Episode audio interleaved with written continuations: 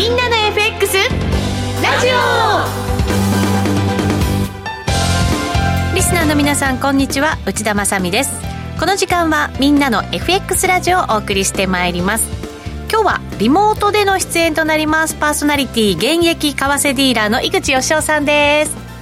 はい、えー、聞こえますでしょうか？リスナーの皆さんこんにちは。トレーダー証券の井口です。よろしくお願いします。よろしくお願いします今日は日銀の金融政策決定会合がありましてその後、はい、まだ会見が上田総裁の続いてるんですかね井口さん。はいまだ喋ってます。なるほど、うん、ということで、はい、ディーリングルームから井口さんは、今日はちょっとはい、はい、上田さんに集中してます。はい。よろしくお願いいたします。はい。はい。ではスタジオのメンバー紹介していきましょう、えー、トレーダーズ証券の FX トレード応援団長小杉さんです。はい小杉です。よろしくお願いします。よろしくお願いします。そして番組を盛り上げてくれる FX 女子愛坂美和ちゃんです。愛坂美和です。よろしくお願いします。よろしくお願いします。なんか井口さんが隣にいないとちょっと寂しい,、ね、ですね。気分になりますけど画面を見ると井口さんが隣にいるというね、不思議ななんか感じになってますけどね。はい。今日はだから日銀の金融政策決定会合が終わって、はい、井口さん一旦上行きましたけどその後下方向ということですね。そうですね。えっ、ー、と指標指標発表後はえー、現状維持っていうことで、まあ、その現状維持に反応して多分あの買買うっていう、まあ、あの AI が走って一旦上に行ったんですけど、まあ、そこが天井になりましたね。はいそうですね、うん、148円の50ちょっと超えたあたりですもんね。はい、うん、後ほどあのディーリングの様子なんかもね、うん、聞きたいなと思ってますが、はい、チャットには「みやさんニコニコやって来てます。ええー、なんでニコニコなの、えー、そんな笑ってますラジオ聞いてらっしゃる方には不気味な笑いがねえねえなんで笑ってんのこの子はねなんか笑ってますよこの子すいませんあの指標発表後に上値が重たいなと思ってあの先週金曜日のあの鈴木財務省のあの口先介入じゃないけど、うん、そこが大体天井の148.50ぐらいだったんで、うんうん、鈴木バリア来るかと思って、うん、えっと、148.47でドル円のショートしてます。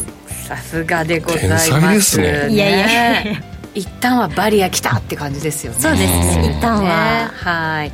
この後だから会見が終わった後もどんなふうに動いていくのか、うん、今日は井口さんにたっぷり伺っていきたいと思います。井口さんどうぞよろしくお願いします。よろしくお願いしますこの番組はトレーダーズ証券公式 YouTube チャンネルみんなの FX でも同時配信しています、動画配信についてはラジオ日経の番組サイトでもご覧いただけます。YouTube のコメント欄からぜひ投稿してください。番組内でできる限り紹介していきます。今日もグヘヘヘとかエヘヘヘとかも笑いが みんな爆撃なのかな？ねどうなんだろう。はい。内さんはニコニコじゃないのかなってきました。ニコニコらしいじゃないニコニコらしいですよ。みやちゃんに2ピップ曲げました。入ったところ。スワップ分。本当。はい。今日はニコニコでお送りしていきましょう。この番組はみんなの FX トレーダーズ証券の提供でお送りします現役為替ディーラー井口義雄の相場の肝それではまずは最初のコーナー、現役為替ディーラー、井口義雄の相場の肝のコーナーです。はい、ここからは現役為替ディーラー、井口さんにこのところの相場解説や今後の投資ポイントなどについて解説をいただきますが、もう今日は日銀。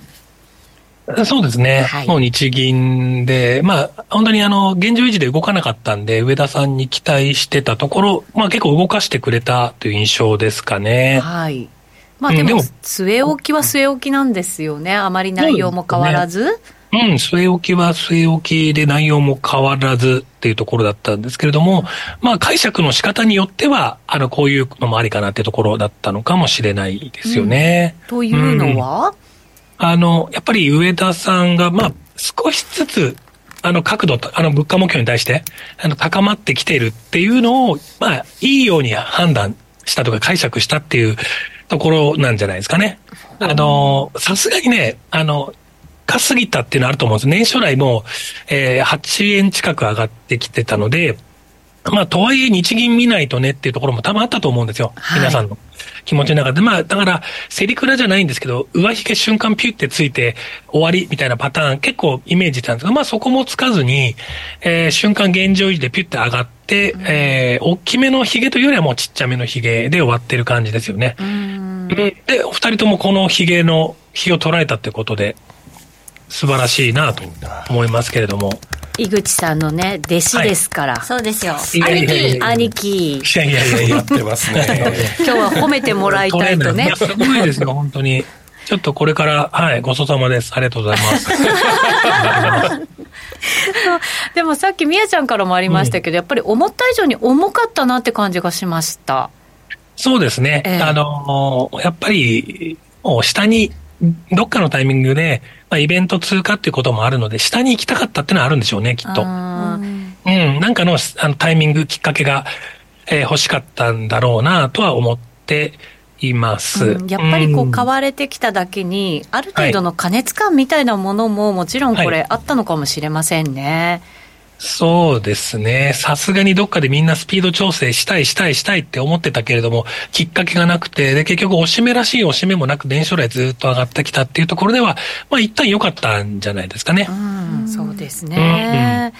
うんうん、で、ただ、はい。ね、あの、今ちょうどまだ会見やってますけど、会見の内容的には、あの、そんなに何か高っていう感じも、まあ、個人的には受けてなかったんで、やっぱり次回3月ね、年度末って考えると、やっぱり4月以降なんじゃないかなっていう気はしていますんで、はい。まあ、このあたりちょっと今日ね、島さんがゲストなんで、逆に聞きたいなと思っているところではありますね。はい。そうですね。ちょっとこの日銀総裁のコメントも、うん、あの、うん、入ってはきているので、いくつか紹介しましょうか。はいはい。えっ、ー、と、マイナス金利解除することになっても、極めて緩和的な金融環境が続く、だったりとか、そうなんですよね。ですよね、そうそう。当面金融緩和続くって言ってるし、はい。うん。で、まあ今戻ってきちゃってるってのもあるんですけど、まあ行くとこまで一旦行ったのかもしれないですよね。そうですね。今、147円、40銭、41銭ぐらいで、一旦会見始まったところで146円台にちょっとね、突っ込む場面もありましたので。一旦突っ込みましたけどね。ね結構戻ってきちゃったなって感じはありますけど、その他、中小企業の賃上げすべてが上がらないと政策判断できないわけではない。うん。うんということは、だから何年も待つってわけじゃ決してないよ。うん。っていうことになりますよね、口さんね。うん、そうですね。はい。まあ、どっちともね、あの、いろいろ強弱入り乱れてますけれども、今回は一旦攻めやすい方向に攻めた感じ。ね、うん、うん。そうすると、じゃあこれ決して弱気でもないよねっていう感じなんですかね。今のこの反応というか。そうですね。まあ、弱気でもないでね。うん。今後、どっちに動くのかを、今、チャートを眺めながら じーっと考えちゃいましたけど、ちょっと分かりにくくなった気がするんですけど。ね、あの、ロンドンの攻め方とか入り口を見たいなとは思うんですけど、はい、会見を、会見を聞く限りはそんなに下を攻められるかっていうと攻められないから、あの、深く押したところは押し目。はい、えー、っていうレベルの、あの、今の、あの、会見の内容ですね。はい。はい、わかりました。うん、えっ、と、現状維持のその内容も井口さんまとめてくださったんですね。もしよかったら、はい、はい、パネル。これじゃあちょっと説明をいただきましょうか。うん、はい。はい、画面出してます。出てるんですね。はい、あの、まあ、特になんか説明するまでも、実はなくて、あの、まあ、前回と一緒、前々回とも一緒っていうところで、何も変わりませんでしたっていうところですよね。うん、で、物価見通しが若干変わって、まあ、2025年がちょっと上がってきたので、そのあたりにこう、あの、まあ、交換してるというか、まあ、交換っていうのは、あの、正常化への期待がちょっと込められてるのかなっていう感じですね。ただ、えー、日銀の、まあ、あの瞬間、えー、出た、まあ、政策変更なしで展望レポートを見たときは、あの、もう何も変わらないなっていう、すみません、印象を受けました。うん、なるほど。えっ、ー、と、必要であれば躊躇なくっていうね、この金融緩和しますよっていうのはいつも通りですし、そうするとこの物価見通しのところで、2024年度は若干下方修正。だけれども、ね、2025年になると若干上方修正ということで、この辺なんか、これだけの数字だと、私だとなんとなく、あんまりこう、これ、どうなのって思っちゃうんですけど、これ、井口さん、この数字から何かこう読み解くことってできますか？えっ、とですね、まあ、えー、この数字から何か、えー、方向感を得ることはちょっとできないかったなって、今回は、あの、思っていますけれども。難しいんですね、これね。難しいですね。本来、その、まあ、マイナス金利解除のある程度ヒントが、えー、出てくればと思ったんですけど、やっぱそこまでのヒントは今日なかったですよね。まあ、向かっているんだけどもっていうね。まあ、今までと比べると少しずつ高まってる、少しずつじりじりと、やっぱり、あの、物価目標への実現角度は高まってるよっていうのはわかるけれどもっていうレベルですよね。うん、確かにそうですね。今回、あの、まあ、北陸の方の復興にもちょっと時間がかかりそうだっていうのも、うん、やっぱりそのあたりを見つつということにもなるのかもしれませんね。うん、そうですね。そのあたりも、まあ、若干あのコメントありましたから、はい。はい。まあ、注意深く見見極めるっておっしゃってましたけど、まあ、ちょっとそれぐらいしか言えないのかもしれないですよね。はい。確かにそうですね。うんうん、そうすると、じゃあ、まあまあ、予想通りではあったものの、はいうん、なんとなく、もやもや感もありつつそうですね。あの、まあ、いい、まあ、先ほどから言っているように、まあ、いい調整の場所にはなったかなという気はしていますが、がですね、あの、じゃあ、えー、よっぽどの円高材料がない限りは今回は押し目だと思ってたんで、その意味から言うとまだ押し目だなって気はしてます。あなるほど、うんはい、今回ってやっぱりロングの人たちが圧倒的に多かったんですかね？うん、えっ、ー、と、まあ、そうですね。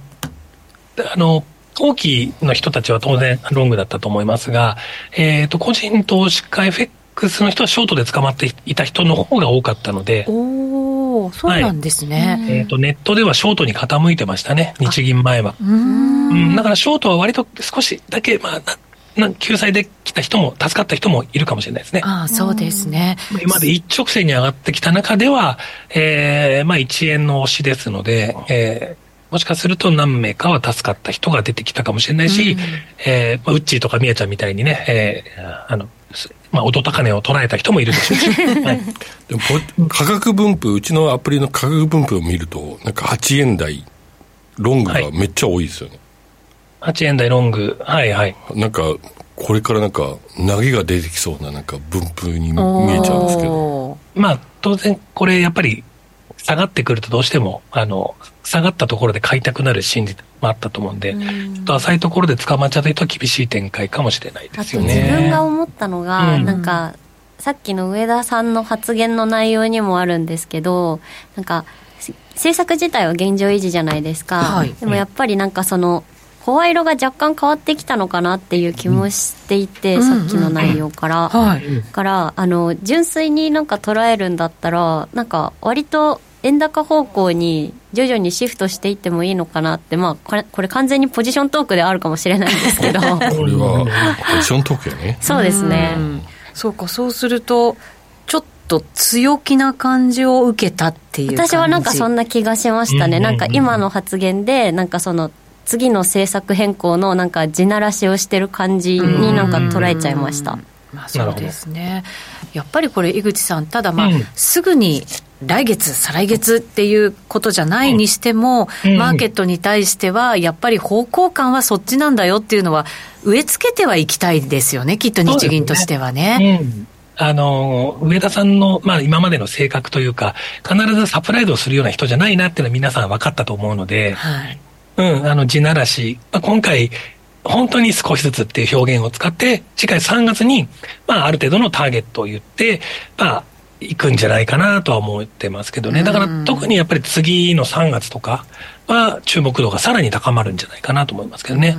で、今までやっぱり上田さんの会見ってもう円安イベントでしかなかったじゃないですか。確かに。必ずえー、何か言葉尻取られて、円安にやられてたんですけれども、もしかすると、まあ、今回、あの、円高イベントになりましたんで、えー、来月も、円高イベントになる、うん、方向としてはやっぱそっち方面なのかもしれないですね。再チャレンジングですか、再チャレンジングね。はい。新チャレンジング。新チャレンジング。新たにチャレンジング。いろんなこと言ってますけど、確かにそうですね、日銀というイベントの時に、そういうふうな捉え方を今後ちょっとしなきゃいけないかもしれませんね。そうですね、全く本当に、えー、変わらずに、あの、なんかあれば金融緩和だっていうようなところではなくなる。少しずつ変わってきてるんだよっていうのは、言えたかなと思いますけどね。うん、なるほど。はい、これはだから日銀が意図したことなのかどうなのかね、わかりませんけど、うん、でも、それほどものすごい大きく動かずに織り込んでいけたら、まあ、上田さんとしたら、まあ、良かったなって感じになりますもんね、ねきっとね。わかりました。この後、ゲストお招きしますので、井口さんもそのままで。はい。はい。ありがとうございます。一旦コーナー閉めます。現役為替ディーラー、井口義雄の相場の肝でした。みんなって誰だよというタレント有吉弘行さんのテレビ CM でおなじみのトレーダーズ証券みんなの FX。みんなの FX はコツコツ貯まる高水準のスワップポイントが魅力です。今なら対象通貨のスワップがさらに高くなるキャンペーンを実施中。他社より1円でも安い場合にはその差額をキャッシュバックして業界ナンバーワンの水準を目指します。現在最大100万円がキャッシュバックで受け取れる新規口座開設キャンペーンも実施中です。取引をしながらキャッシュバックがもらえるこのタイミングをお見逃しなく。キャンペーンの詳細はホームページをご確認ください。みんなの FX を提供するトレーダーズ証券は、関東財務局長金賞第123号の金融商品取引業者です。当社が提供する外国為替証拠金取引は、元本や利益が保証された取引ではありません。また、お預けになった証拠金以上の損失が発生することもあります。ご契約にあたっては、契約締結前交付書面をよくお読みの上、リスク等をご理解いただき、ご自身の判断で開始いただくようお願いします。みんなの FX ラジオ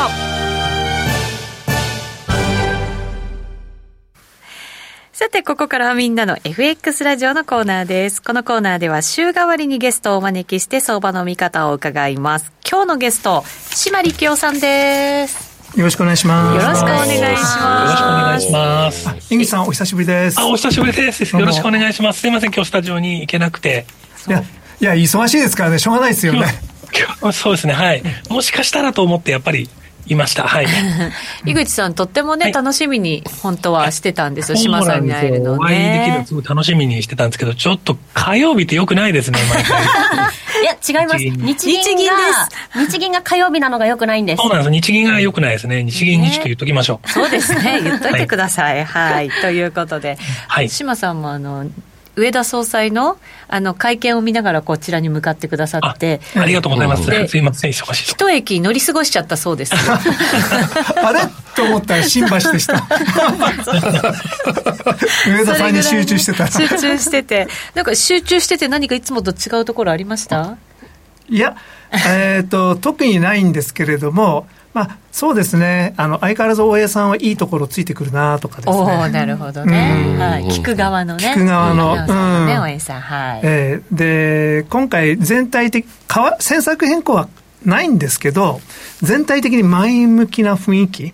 ええー、うん、やっぱり宮ちゃんが言ったように、なんかこう、ね、ちょっとトーンが違う感じ、ありましたか、うん、やっぱりあと、海外勢としては、能登の地震がどういう影響あるのかっていうのは、うんこう実感としてわからない部分があって、やっぱりすごく影響が大きくて、政策がずっと変更されないのかなっていう不安もあったと思うんですけど、今日のトーンを聞いてると、まあ、あの、back to normal っていう感じなのかなっていうのがわかるので、えー、まあ、4月に政策正常化、はい、に向けて、いよいよね、うん、あのまあ、ちょっと、うん、万端って感じですかね。あ、うん、そのために今しっかり織り込ませてるようなそんな感じもあるのかもしれませんね。そうですね。トーンを持ってしてね、えーえー、うんなるほど。はいということで、えーと、ここまでその、まあ、日銀というのも大きなポイントになってきたわけですけれどこう週明け、まあ、週明け年明けか。年明けから新 NISA が始まってこれもまた為替のレートに随分ね影響を与えてるんじゃないかって言われてますよ、はい、これどうなんでしょうね島さん的には。一定の影響力はあると思います。ありますか、えー、やっぱり、えー、で僕はいつもさいさいあの通称オルカンって言われてるやつですね、はい、三菱 UFJ アセットマネジメントさんがやってらっしゃる。あれなんて発音していいのか分かんないですけど。E マクシス e マクシススリム。全世界株式と、はい、あと SP500 の方ですね、はいそれで資金流入の8割ぐらいがそこに行ってるっていう話なので、うんうん、毎日新規で何なあのどれくらい資金が入ってるかチェックしてます。あ本当ですか、うん、結構入ってます？えー、っとですね1年前の1月と比べると5倍のペース、5倍？相当まあ、1 年前は、まあ、誰も真剣にやってなかったっていう部分もあると思いますし、あと1年前は、オルカンよりも SP500 の方にお金入ってました。でも今は、オルカンですね。あそうなんですね。で、今のところ、まあ、もしかしたら後で資料を見るのかもしれないですけれども、オルカンの方に1月からですね、2500億ほど入ってます。うん、で、SP500 の方に1500億ほど、はい、合わせて4000億ですね。で、このペースでいくと月間で、まあ、7000億、8000億になるかな ?7000 億ぐらいかな、うん、ちょっとですね、異常値みたいにその特徴がありまして、その第3営業日にボンとお金が入るんですよ。えオルカンって必ず、はい、その時に1000億たまたま超えたのでただあとならすと100億200億って感じのペースなんですけどもこのままいくと月間7000ぐらいで、はい、そうすると全体では1兆かなと。でも月1兆っていうのは結構大きな数字なので、またそのだんだん加速する可能性もあります。ここから。なるほど、えー、成績が良かったらもっと人いやあのやっぱりねちょっと飲み屋とか行っても「ニーサー」っていう、言葉が聞こえてきたりとか。いや今まで相場の話してなかった人がね、えー、してますよね。やっぱり。飲み屋でニーサって聞きますから。あのー、そう隣もしてる彼もしてるってなったらこう右習えっていうのが日本人なので、えー、大体年間10兆円ぐらい円ぐらいの資金流出になるんじゃないかなと僕は年初思ってたんですが、はい、今のところ想定通り、うんうん、もしかすると加速する可能性があるので、うん、そうするとえっ、とですね佐々木さん佐々木徹さんがですね16兆という見通し出してらっしゃいましたけどもそうなんですね、えー、はい。えー、唐釜さんが8、9兆っておっしゃってましたけど、うんまあ、佐々木さんの方向に近づいてくる可能性もあるかなと。規模としたら。ええはい、でそれは結構大きいなと。そうですよね。ええ、それだけのこうお金が為替市場にこう流れ込んでいくっていうことになるわけじゃないですか。で毎月まあ、1兆近く、はい、これは大きいですねやっぱり大きいですか、為替市場からしても。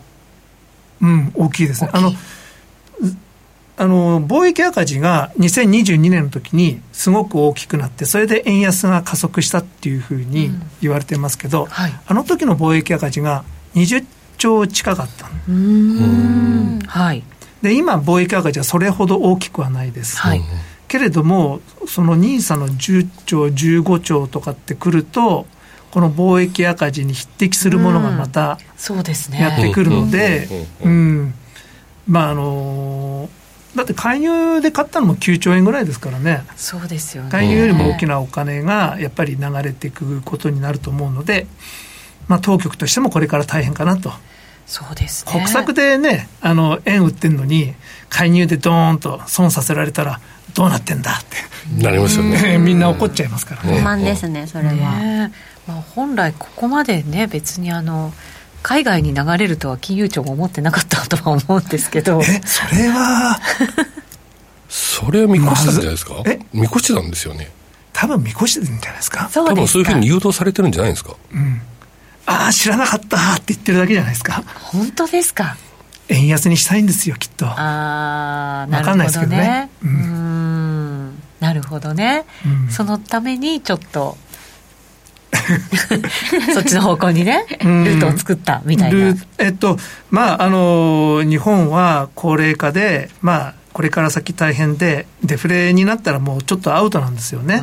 うん、そうなってくると、まあ、昔のイギリスのように、みんなで外にお金を出して、うん、外ので運用した儲けで国全体が食っていきましょうっていう、本当になるかな。なるのかな。でも、なる可能性が高いかなと。うん。まあ、ポンド円って昔900円でしたからね。900円。ええ900円って時代があったんですか？どどれぐらい前ですか？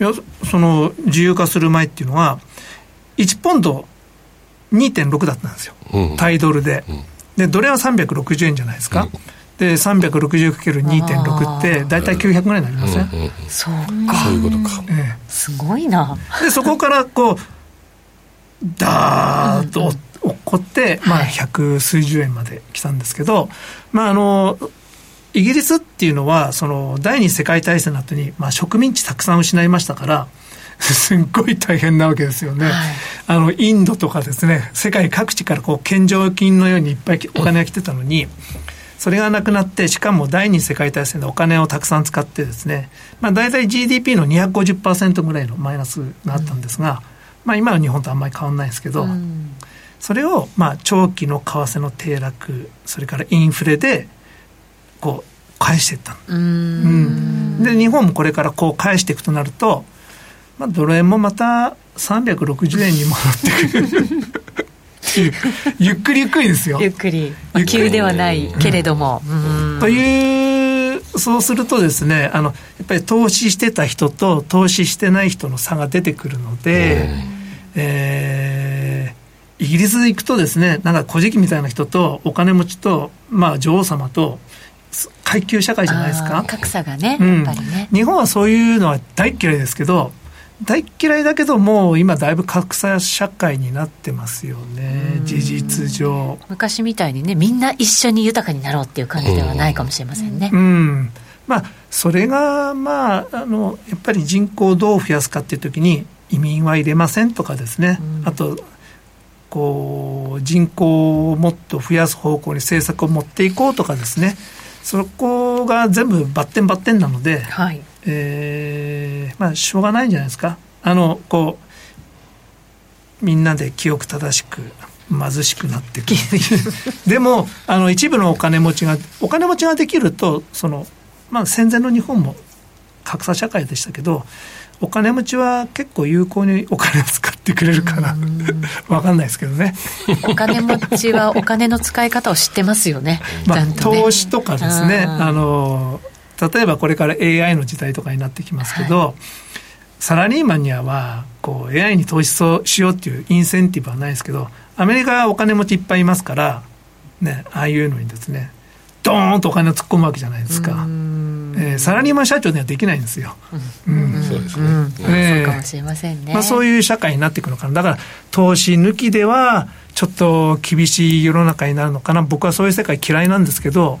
え、嫌いなんですか？その世界どっぷり使ってるじゃないですか。好きですよね。間違いなく。僕はみんなで豊かになる。えど真ん中ですよね。ややってる職員はそうかもしれないですけど、本当は金利を上げて円高になってみんな豊かになるっていうのが1ドル60円ぐらいが僕の理想なんですけどうんどうもそういう方向にはいかなさそう。いなさそう。はい。井口さんどうですか？やっぱりあの、ニーサの影響、はい、ドル円に随分あるみたいですね。いや、今の話聞いてると、まあ本当にそうですよね。うちの、あの、妻も急に新ニーサって言い始めたんで、これはもうそうかなと思って。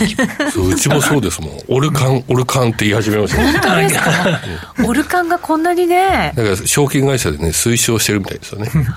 オルカンが何の略称かよくわかかんなくて、オルカンって言ってる人とか。オルカントリー。まあまあ、そうなんですけどね。ここで教えなくてもいいですね。みんな知ってるからみたいな。そう、冗談だよって。証券会社に行って、あの、ニーサくださいとか言ってる人もいるんでしょ？ニーサ買いたいんですけど、昔のあの日経平均くださいっていうのと一緒ですよね。当社で売り切れましたって。あんま冗談ですけど。オルカン売り切れ。やっぱりでも井口さん、年明けから動きって、こう肌で感じる違いみたいなのありました？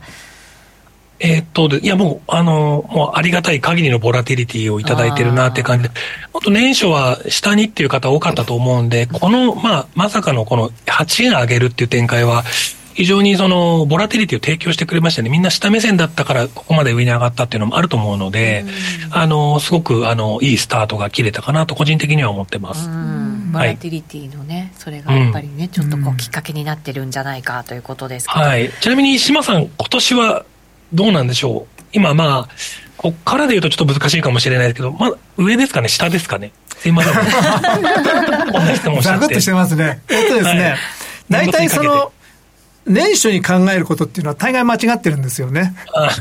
そうです、ね、で、特に12月のクリスマス周のあたりの時にですね、はい、今年の予想とか特集したいんですけど、島さんどうですかとかってって、うん、聞かれて無理やり出してくる予想って大概間違ってる もう世の中に出したくないものが出てくるんですけど。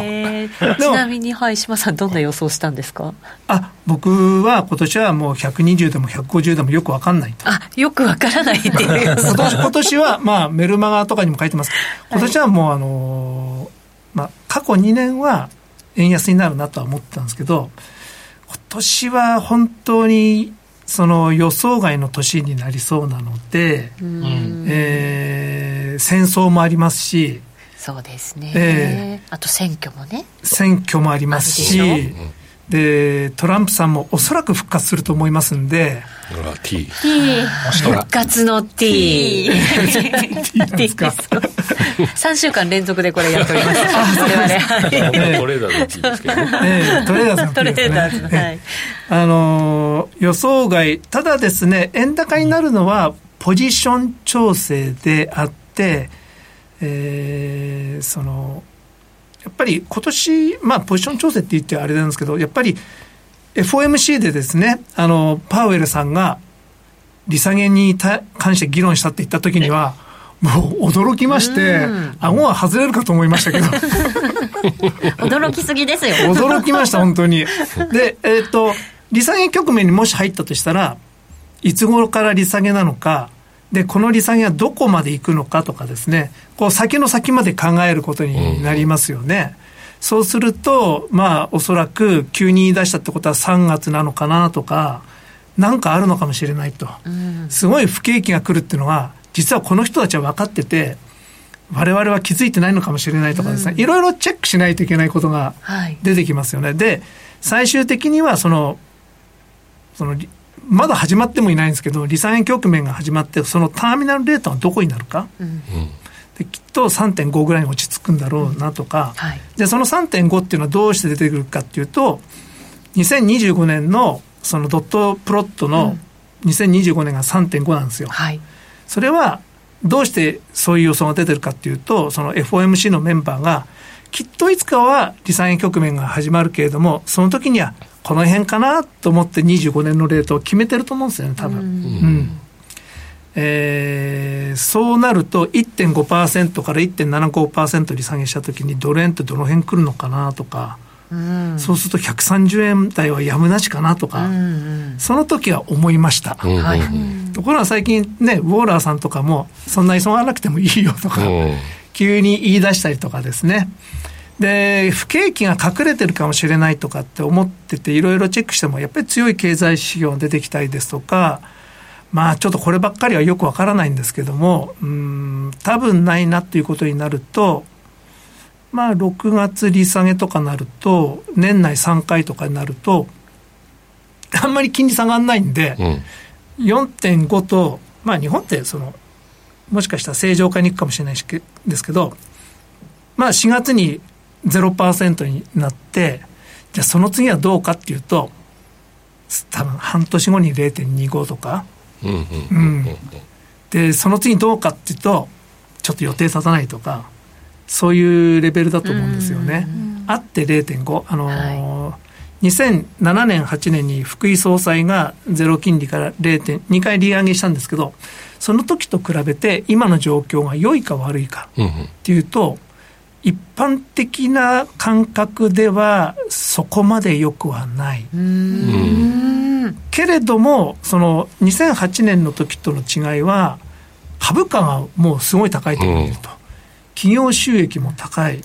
で、土地が上がってきてる。上がってる、はい。ええ。で、その土地っていうのは都心中心に上がってってですね、田舎はダメだと思ってたんですが、うん実は田舎の土地も上がってきてるんですよ。はい、あの、ええ、町のところはね、中心地は結構上がってきてるんですよ。いや、結構、いや、うちの実家みたいにど田舎でもなんか値段つき始めてるんですよ。あ、そうですか。いや、あの、ゼロだと思ってたのが、なんか都心からですね、あの、引退したご夫婦とかが、いや、あの、田舎で暮らしたいんですとか言って、ボロ屋みたいなの1000万とかで買ったりするんですよ。へえ。ここれ買うんですかとかって 思うんですけどね。いや、でも本当に、あの、持ってる人も、その、家崩すと、300万とかかかるわけじゃないですか、どうするこんなのとかって悩んでたらなんかなんかなんかあの事情を知らない都会の人が 事情を知らないって言っちゃいけないですね。都会の人が買ってやってきてやっぱりすごく安く見えるんでしょうね。海のそばでこんないいところないですねとか言いながらこうなるほど。そう1000万ぐらいの値段で買ってくれたりするんですよね、えー、だからちょっとずつ上がっていく値段がつく。値段がつくとですね何もないところから1000万とかっていう値段が一件一件ついてくるんですよ。500万とか。そうするとねなんかこう浮上しますね。そう。ないところからお金が出てきて。そういうあぶく銭がちょっと今あるのででそれはまた日経平均にこう突っ込まれて、うん、なんかいいバブルっぽくなってきてるのかなと。うんそうするとまあ景況感っていう的にはまあ悪くないよ。うん、あと、年初のですね、1月1日の日経新聞って必ずこう、あ、時間大丈夫ですか？そろそろなんですけど、島さん。はい。なので、あの、企業経営者の方の 景況感すごいいいですよね。うん。ですから、まあ、あのー、ちょっと良くなってくるのかなと。そうすると、金利ももうちょっと上がるのかもしれないですね。そうすると、うん年末には120から150で分からないって言ってたレートがでも僕は多分150、160になると今、だんだん思ってきてます。でも金利差は縮まるんですよね。縮まるんですけど、あのなんですかね、ビビたるもの。ビビたる。あと、その、景気がいいと日本人で外にお金出したがる傾向が過去ありました。今、国主導で外に出そうとしてます。それからですね、あの短期金利は落ちても長期金利はそんな落ち落ちないですよ、アメリカ。多分3.5から4の間で、日本の長期金利も1超えないで、はい、えー、あと金利の世界から徐々に株の世界に変わってくる。あなるほど、ね、うん、金利差がだんだん、あのワークしなくなって、えー、アメリカのえね、あの、NVIDIA とかの株が上がってくると、奴隷が上がってくるとか。ああ、なるほど。うん、そういう相関に徐々に変わってくる可能性があるかなと。はい。ええわかりました。すみません。いえいえ、ありがとうございます。今度あの、井口さんがスタジオにいるときに島さんまたね、はい。はい。ちょっともっといっぱい聞きたかったんですけど、次回に、はい、お願いします。はい。僕も楽しみにしてます。インさんにお会いできるのはい。はい。ということで今日のゲスト、島力夫さんでした。ありがとうございました。ありがとうございます。ありがとうございました。みんなって誰だよというタレント有吉弘行さんのテレビ CM でおなじみのトレーダーズ証券。トレーダーズ証券では FX は初めてでちょっぴり不安というお客様向けにぴったりなライト FX をご用意。ライト FX 専用通貨ペアではスプレッドもスワップポイントも通常より競争力の高い水準でご提供しています。現在最大100万円がキャッシュバックで受け取れる新規口座開設キャンペーンも実施中です。取引をしながらキャッシュバックがもらえるこのタイミングをお見逃しなく。キャンペーンの詳細はホームページをご確認ください。みんなの FX とライト FX を提供するトレーダーズ証券は、関東財務局長金賞第123号の金融商品取引業者です。当社が提供する外国為替証拠金取引は元本や利益が保証された取引ではありません。また、お預けになった証拠金以上の損失が発生することもあります。ご契約にあたっては、契約締結前交付書面をよくお読みの上、リスク等をご理解いただき、ご自身の判断で開始いただくようお願いします。週刊 FX ストラテジー井口さん、後ろのなんかあの、あれですね。カーテンじゃなくて、はい。日が、日が落ちてきたんで、あの、ブラインド開けてみました。はい、すごい風景綺麗に見えます。高いところからね、いいですね。ほど、はい。はい。あのね、半人前さんから、井口さん、総裁会見中、ドル円動きましたけど、トレードできたのでしょうか、っていうできました、できました。あの、よかったです。ですね。まあ、あんまり後出しみたいなちょっとあれなんですけど、あの、押し目ではいいとこで取れたかなと思ってます。10台、10あたりですかね。というところで、やっぱりあの、そんなにやっぱりあの、円高になるようなこと言ってないなとはちょっと思ってはいたんで、でも、あのまあ、いや、もう、一回はやっぱ下げたかったんでしょうね、この動き見るとね。で、今、50まで戻って、まあ、いいとこに落ち着いたんじゃないですかね、今。あなるほど、うん、はい。ここからはヨーロッパ勢の動き見ながらって感じですかね。そうですね。もし、ね、あの、勢いついつくとちょっと難しいですけれども、まあ、綺麗に押したところがあるんだったら拾っていくスタンスかな。今の、あの、その、今日の日銀であればですね。はい。うん。えっ、ー、と、焼き鳥さんから、来週はセンターに座っててくださいね、井口さんっていうリクエストも来ました。はい、ミキシングが、ミキシングが優秀だって言っていただけたので。なんか、はい、ミキサーに見えたんですよね、こうヘッドホンして。ね、はい。さて、さて、井口さん、じゃあ、ここからの動き考えていかなきゃいけないんですけれど、やっぱり今日はちょっとおしめを拾いたいなっていうのが、今のところの、そうですね、その欲望を持ってる人結構多いと思うんで、うん、うんもうちょっと、まあ、あの派手に下げてくれると拾いやすいかなとは思ってますんで、うん、ただ、やっぱり、あの、さっきね、島さんもおっしゃってたんですけど、FMC で、まあ今ちょうどブラックアウト前で、直近のまあボードメンバーの発言見るとね、ウォーラーさんね、あの、利下げ発言をしたモラーさんがもう慎重になりなさいよって急にね、変わったりとかしてって、まあ、ちょっと牽制発言が目立ってて、80%超えてた3月の利下げ確率も今もう44%で50%、うん、あの、下がってきましたよね。はい、で考えると、これまあ、FOMC まで多分この、えっ、と、ボードメンバーの発言引きずるとなると、で、上田さん、まあ、多分、あの、やるんだろうけれども、まだ、えー、4月以降ですよね、今のこの感じだと。ってなるともうちょっと後ろですよね。でもやったところでマイナス金利解除っていうところで言うと、まあ、あのー、大きく下がったところを狙いたいっていうところはあんまり変わらないですね。はい。はいここからのスケジュールも井口さんまとめてくれましたので、うん、今画面出しております。はい。はい。まだまだ金融政策も続くんですよね。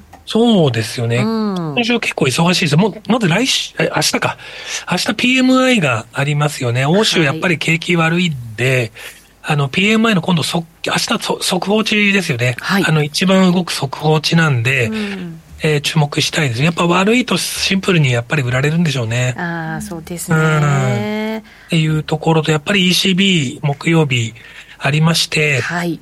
えー、ラガルドさん、夏に利下げってね、いう可能性が高いとおっしゃってまして、はい、まあこれあの、まあ FRB と一緒なんですけど、市場は4月からの利下げっていうところで、またマーケットと、あの、中央銀行がなかなか、あの、楽観度が違うなっていうところでもありますので、まあそのあたりもちょっと見ものですかね。うそうですね、はい、このヨーロッパ、うん、あとイギリスも含めると、やっぱりこの CPI がなかなかまた再浮上してくるみたいな動きにも見れて、なんかちょっと難しいですよね。うんなんかね、こっからがやっぱしぶといですよね。なんか、はい、こっからやっぱり2%に持っていくのって相当体力がいるんだろうなって感じますね。まあ、もうみんないいとこまで落ち着きましたけれども、はい、こっからのあと1%とか0.5%っていうのはやっぱ相当力が、体力がいる勝負なんでしょうね。うん、本当そうですね。そうするともう今週、来週、そして FOMC が終わるまでは、はい、やっぱり金融政策の動き見ながら、景況感測っていくみたいな感じになりますかね。そうですね。まあ、あの、そこを見ながらですよね。あと、まあ、アメリカも GDP 速報値、こっちも速報値ですから動きやすそうですし、うん、まあ、デフレーターもあるっていうところで、今週は結構忙しいですかね。そうですね。トルコもありますよ、トルコも。確かに。そうなんです。ですね。底堅いトルコが今頑張ってますから。底堅いんだ。そんなに重いわけじゃない。確か。でトルコあれですよね。あの上げるんですよねもう一回ね。はい多分そうだと思うんですけどね。45までいくのかな？確か、はい、また来週そのあたりもねいろいろ話していけたらいいなと思います井口さん終わっちゃいました番組また。来週スタジオでお待ちしております。ありがとうございます、はい、この番組はみんなの FX トレーダーズ証券の提供でお送りいたしました。それではリスナーの皆さんまた来週です。さようなら